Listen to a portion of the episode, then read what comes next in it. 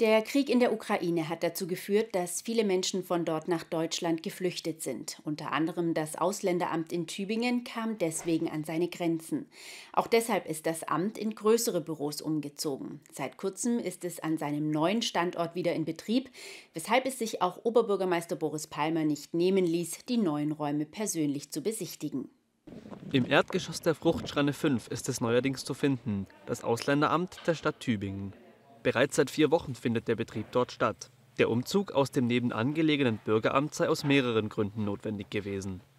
Ehrlicherweise in den Ausländerämtern in Deutschland herrscht überall Land unter, weil die Fallzahlen sehr, sehr stark angestiegen sind und wir kaum noch äh, Beschäftigte finden, die diese Stellen übernehmen können.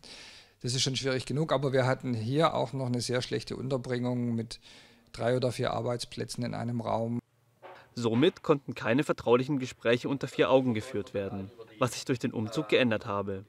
Der Umbau bringe aber noch einen weiteren Vorteil mit sich.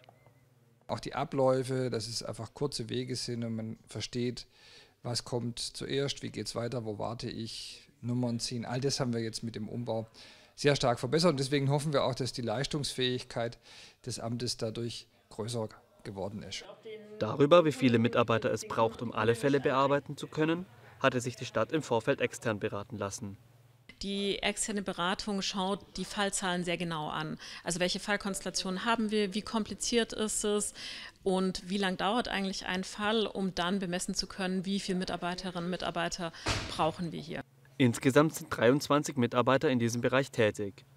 Acht davon verteilen sich auf die Büros, in denen die Beratungen stattfinden. Im Eingangsbereich gibt es außerdem eine Infotheke.